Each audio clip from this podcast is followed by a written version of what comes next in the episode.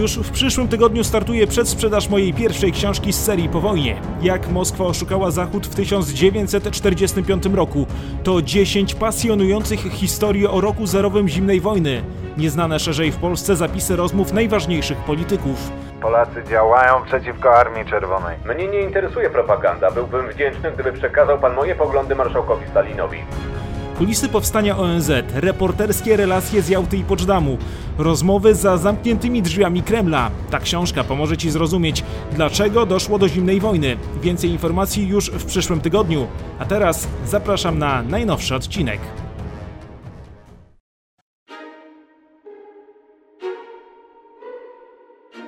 W 1973 roku świat zachodni stanął na krawędzi bankructwa. W związku z wojną Jom Kippur między państwami arabskimi a Izraelem, kraje wchodzące w skład OPEC zdecydowały się nałożyć embargo i ograniczyć dostawy ropy m.in. do Stanów Zjednoczonych, zachodnich Niemiec oraz Japonii. Ceny paliwa wzrosły czterokrotnie. W kilku krajach na niektóre dni tygodnia zamknięte zostały stacje benzynowe. Jak do tego doszło, a także jak przebiegał ten kryzys, o tym w tym odcinku serii po wojnie. Zapraszam. W czasie II wojny światowej Stany Zjednoczone były największym producentem ropy na świecie. Pola naftowe w Teksasie, Oklahomie oraz w innych stanach produkowały wystarczającą ilość ropy, aby utrzymać niską cenę benzyny, z której korzystali Amerykanie w latach 50. i 60. Jednak wraz z rozbudową infrastruktury drogowej oraz wzrostem popytu na auta, zużycie ropy w Stanach Zjednoczonych gwałtownie wzrosło i zwiększyło się o około 50%. Dlatego USA było zmuszone importować ropę z Wenezueli oraz Kanady. W 1959 roku prezydent Dwight Eisenhower wprowadził pod tym względem pewne ograniczenia. W 1962 roku Waszyngton ustalił maksymalny poziom importu na poziomie 12% krajowej produkcji. Ta liczba jednak stale rosła. Do początku lat 70. konsumpcja ropy w USA była najwyższa na świecie. W 1969 roku nowy prezydent Stanów Zjednoczonych Richard Nixon postanowił zmienić dotychczasową politykę naftową. W 1971 roku prezydencka administracja, próbując zwalczyć inflację, wprowadziła krajowy program kontroli płac i cen, którego efektem było spowolnienie krajowej produkcji ropy naftowej. Dwa lata później przywódca USA ogłosił koniec ograniczeń wprowadzonych ponad dekadę wcześniej przez prezydenta Eisenhowera. Lukę związaną z rosnącym popytem na ropę Biały Dom starał się załatać ropą importowaną głównie z Bliskiego Wschodu. W 1973 roku stanowiła ona niemal 25% zużycia tego surowca energetycznego w Stanach Zjednoczonych. Równocześnie nie tylko USA, ale też cały Zachód postrzegał w tym czasie ropę oraz gaz jak każdy inny produkt dostępny na rynku.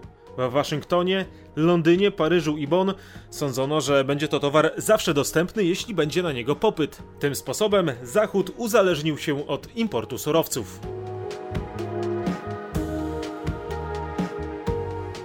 14 września 1960 roku w Bagdadzie powstała Organizacja Krajów Eksportujących Ropę Naftową, czyli OPEC.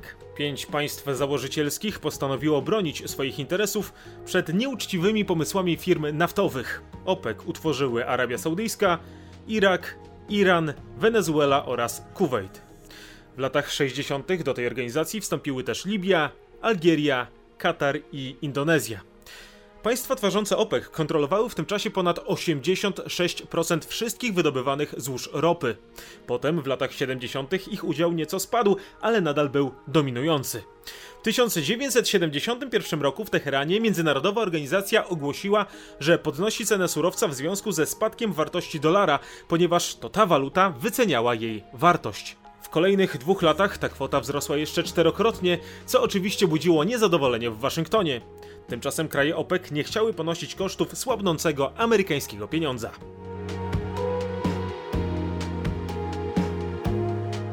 W tym momencie państwa Bliskiego Wschodu zdały sobie sprawę, że zmieniając cenę ropy mogą wpłynąć na decyzje podejmowane w Paryżu, Londynie i Waszyngtonie. Kiedy zmarł prezydent Egiptu Gamal Abdul Nasser, między Arabią Saudyjską a państwem egipskim został zawarty regionalny sojusz. Nowy egipski przywódca Anwar as-Sadat doskonale dogadywał się z królem Faisalem. Równocześnie Egipcjanin dążył do nowego otwarcia w relacjach ze Stanami Zjednoczonymi. Z tego powodu w lipcu 1972 roku Egipt wydalił ze swojego kraju aż 16 tysięcy radzieckich wojskowych. Dlaczego tak się stało? Otóż po inwazji państw arabskich na Izrael w 1967 roku zaatakowane państwo nie tylko się obroniło, ale też przejęło kontrolę nad Półwyspem Synaj, zabierając go Egiptowi, zachodnim brzegiem Jordanu, pozbawiając go Jordanię, a także wzgórzami Golan należącymi wcześniej do Syrii. Sadat, realizując nową politykę wobec USA, chciał zdobyć przychylność zachodniego mocarstwa i odzyskać utracone tereny. Tyle, że Amerykanie byli w tym czasie zbyt zajęci sprawą wojny we Wietnamie i niespecjalnie interesowali się regionem Bliskiego Wschodu. Odtrącony Sadat ponownie spojrzał w kierunku Moskwy i kupił od niej m.in. broń. Uzbrojenie miało posłużyć do inwazji na Izrael w 1973 roku. Pieniądze na jej zakup Egipt otrzymał od Arabii Saudyjskiej.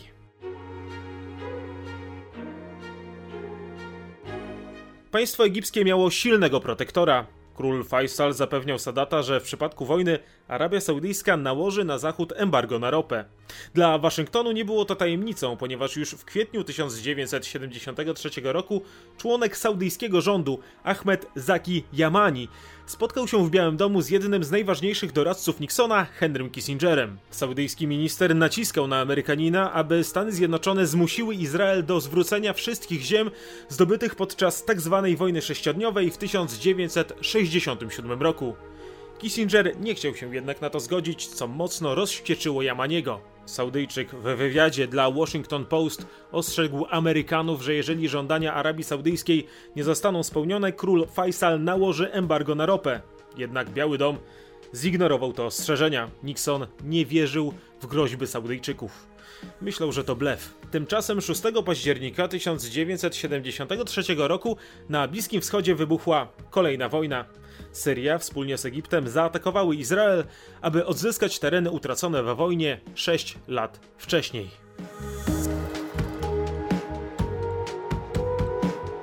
Egipcjanie próbowali przełamać opór izraelskich wojsk w rejonie Półwyspu Synaj. Z kolei Syryjczycy rozpoczęli ofensywę na wzgórzach Golan. Izrael został zaatakowany zarówno z północy, jak i południa. Ta wojna otrzymała nazwę Jom Kippur, ponieważ rozpoczęła się właśnie w dniu tego żydowskiego święta. Kissinger, który miesiąc wcześniej został amerykańskim sekretarzem stanu, natychmiast skontaktował się z premier Izraela Goldą Meir. Zapewnił ją, że USA nie porzucą sojusznika i uzupełnią straty w sprzęcie izraelskiego wojska. Dostawy broni jednak ciągle się opóźniały, co było elementem wyrachowanej gry prowadzonej przez amerykańskiego sekretarza stanu. Kissinger uważał, że Egipt nie może przegrać, ponieważ doprowadzi to do kolejnych niepokojów w regionie Bliskiego Wschodu. Amerykanin twierdził, że rozejm bez jednego głównego zwycięzcy będzie najlepszym rozwiązaniem. Jego pogląd zmienił się, gdy w wojnę pośrednio zaangażował się Związek Radziecki, dostarczając Syryjczykom i Egipcjanom nowy sprzęt.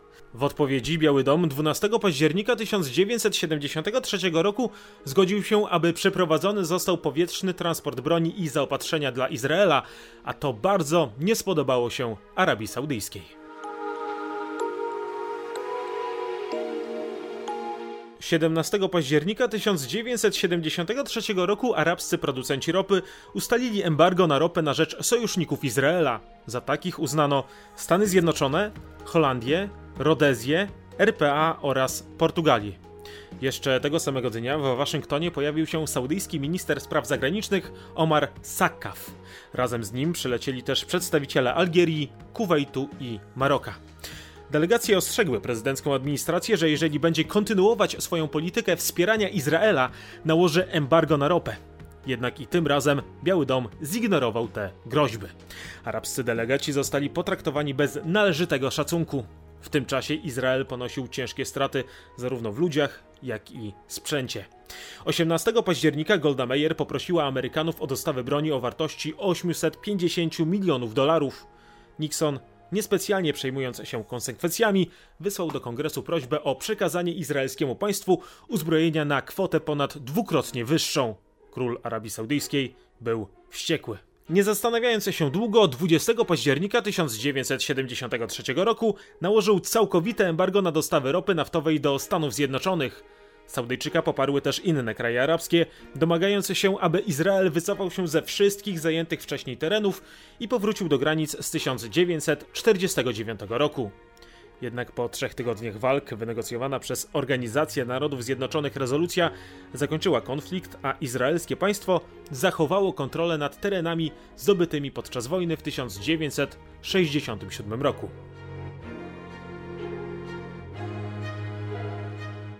Produkcja ropy była ograniczana stopniowo. W grudniu została zmniejszona o 1 czwartą względem poziomu z września.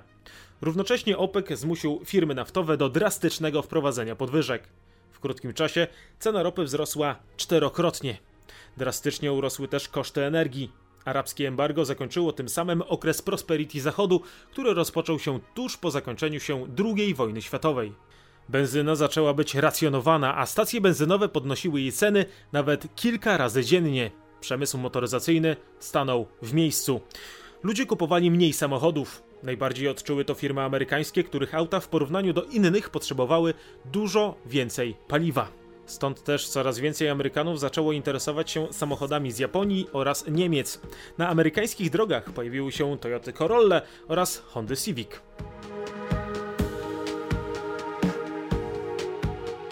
Podwyżka cen ropy sprawiła, że w ciągu kilku dni światowa gospodarka znalazła się o krok od kompletnego krachu. Gwałtownie rosło bezrobocie oraz inflacja. Średnia cena benzyny w Stanach Zjednoczonych wzrosła o 43%. Rządy stanowe wszędzie, gdzie było to możliwe, szukały oszczędności. W Oregonie zakazano świątecznych iluminacji. Większość stacji benzynowych nie sprzedawało benzyny w sobotnie wieczory, a także niedzielę. Wśród kierowców zapanowała panika. Długie kolejki przed stacjami benzynowymi stały się powszechnym zjawiskiem.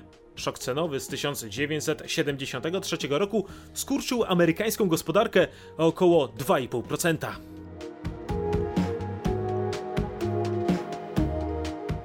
Nixon powołał do życia Federalny Urząd Energetyczny, czyli organizację, która miała prowadzić działania redukujące negatywne skutki embarga. Na jej czele stanął William Simon. Jedną z jego pierwszych decyzji było racjonowanie ropy dla każdego amerykańskiego stanu. Każdy z nich miał otrzymać w 1974 roku tyle samo surowca, ile zużył w 1972 roku. Ten pomysł miał jednak jedną poważną lukę. Otóż zakładał, że liczba kierowców oraz przedsiębiorstw nie uległa zmianie na przestrzeni roku. Doprowadziło to do regularnych braków paliwa. Na początku 1974 roku na co piątej stacji benzynowej nie było czego zatankować. Pojawiały się flagi. Czerwona oznaczała brak paliwa, biała, że jeszcze jest. Kolejny pomysł zakładał, że auta z nieparzystym numerem na końcu tablicy rejestracyjnej będą tankować w dni nieparzyste. I na odwrót. Podobna zasada dotyczyła samochodów z liczbą nieparzystą na tablicy rejestracyjnej. Kryzys doprowadził m.in. do strajków m.in. kierowców ciężarówek w grudniu 1973 roku. W 1974 roku NASCAR zmniejszył wszystkie dystanse wyścigów o 10%, natomiast wyścigi 24 Hours of Daytona i 12 Hours of Sebring zostały odwołane. Pojawiły się też ograniczenia prędkości na autostradach. Nixon jeszcze w 1973 roku ogłosił realizację projektu o nazwie Niezależność. Miał to być kolejny wielki projekt Amerykanów po projektach Manhattan oraz Apollo. Jego celem było osiągnięcie niezależności energetycznej w ciągu 10 lat. Ostatecznie ambitny plan Stanów Zjednoczonych nie został zrealizowany, ale bezsprzecznie wpłynął na to, jak USA wyglądają obecnie. Od tamtego momentu Stany Zjednoczone zaczęły inwestować coraz większe środki na budowę kolejnych reaktorów nuklearnych. Wzrosło też znaczenie węgla oraz odnawialnych źródeł energii. To właśnie wtedy poważnie zaczęto mówić o elektrowniach wiatrowych i pozyskiwaniu energii ze słońca. W przypadku Europy Zachodniej skutki embarga były w każdym kraju nieco inne. Niemcy Zachodnie, Norwegia, Włochy oraz Szwajcaria wprowadziły zakazy latania, prowadzenia aut i pływania łodziami w niedzielę. W Szwecji benzyna była racjonowana. Holandii za zużycie większej ilości energii elektrycznej niż przewidywał przydział groziła kara więzienia. Jednocześnie Wielka Brytania oraz Francja uniknęły większych problemów, ponieważ oba te kraje wcześniej nie zgodziły się, aby Amerykanie korzystali z ich lotnisk, zaopatrując Izraelczyków. Natomiast embargo bardzo odczuła Japonia. Kraj kwitnącej wiśni importował bardzo dużo ropy z Bliskiego Wschodu. Azjatom groził całkowity upadek gospodarki. Japoński rząd szybko wprowadził więc ograniczenia zużycia surowca w przemyśle. Zapasy miały wystarczyć na około dwa miesiące. Wprowadzone zostały też zakazy poruszania się samochodami. Równocześnie inflacja w Japonii osiągnęła pułap 9%. Tokio, nie mając wyjścia, wezwało Izrael do zakończenia wojny i opuszczenia zajętych terenów. Taka postawa opłaciła się, bo już 25 grudnia 1973 roku Japonia została uznana przez kraje OPEC za państwo przyjazne Arabom.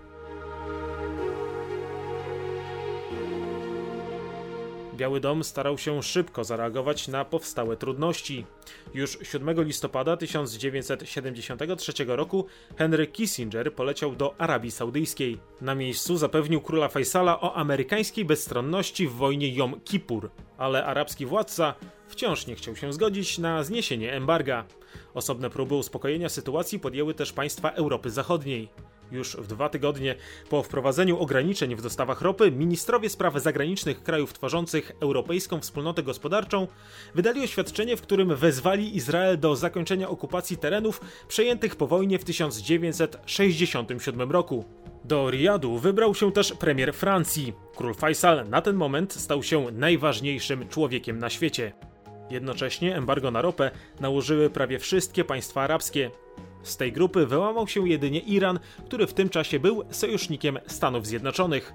Eksport ropy z Bliskiego Wschodu na zachód spadł o 60%. Król Faisal nienawidził zarówno komunistów, jak i Żydów. Uważał, że do państwa Izrael wyemigrowało wiele osób ze Związku Radzieckiego. Tym sposobem obawiał się pojawienia się komunistycznej wyspy na Bliskim Wschodzie. Równocześnie władca Arabii Saudyjskiej stał się bohaterem całego świata arabskiego, kimś, kto postawił się potędze Zachodu. Arabowie osiągnęli swój efekt, upokarzając świat zachodni. Stany Zjednoczone były w tak złej sytuacji gospodarczej, że Biały Dom zaczął poważnie rozważać zbrojną interwencję i przejęcie pól naftowych na Bliskim Wschodzie.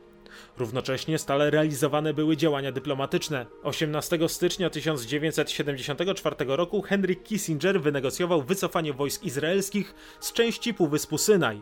Dwa miesiące później, 19 marca 1974 roku, saudyjski król postanowił znieść embargo.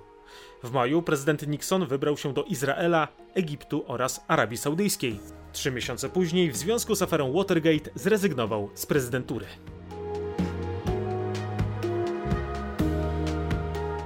Choć embargo trwało do marca 1974 roku, to jego skutki odcisnęły piętno na całych latach 70. Od tego momentu zachodnie kraje zaczęły szukać alternatywnych źródeł energii.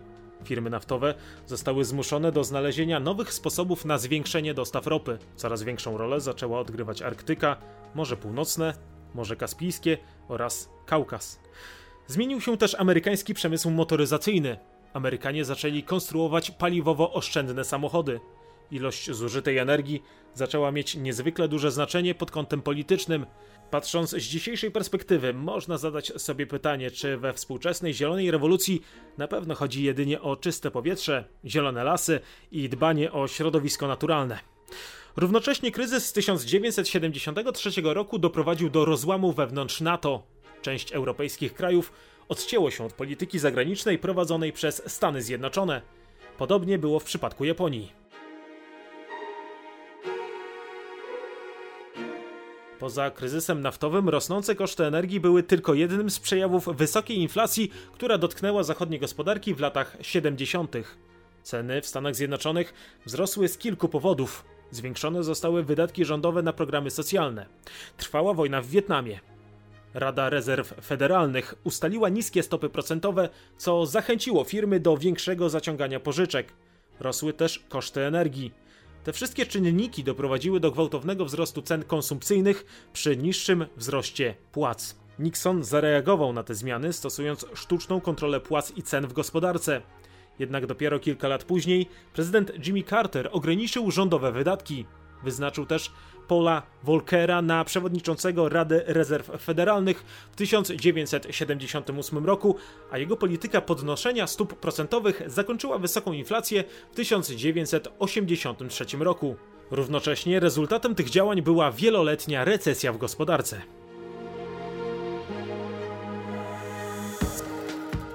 Francuzi, aby uniezależnić się od importu ropy, postawili na energetykę jądrową. W 1974 roku ogłoszony został tzw. Tak plan Mesmera, zakładający, że w ciągu 10 lat otwartych zostanie 80 elektrowni jądrowych. Prace realizowane były w błyskawicznym tempie. Trzy pierwsze budowy wystartowały jeszcze w tym samym roku. Jednocześnie w Wielkiej Brytanii oraz Niemczech produkt krajowy brutto pozostawał w stagnacji jeszcze przez 3 lata z rzędu. Dla świata nie był to jednak ostatni kryzys w tej dekadzie. Już pod koniec lat 70. doszło do kolejnego. To jednak temat na osobny odcinek serii po wojnie. Ja tymczasem dziękuję za uwagę, zachęcam do subskrybowania kanału i do usłyszenia.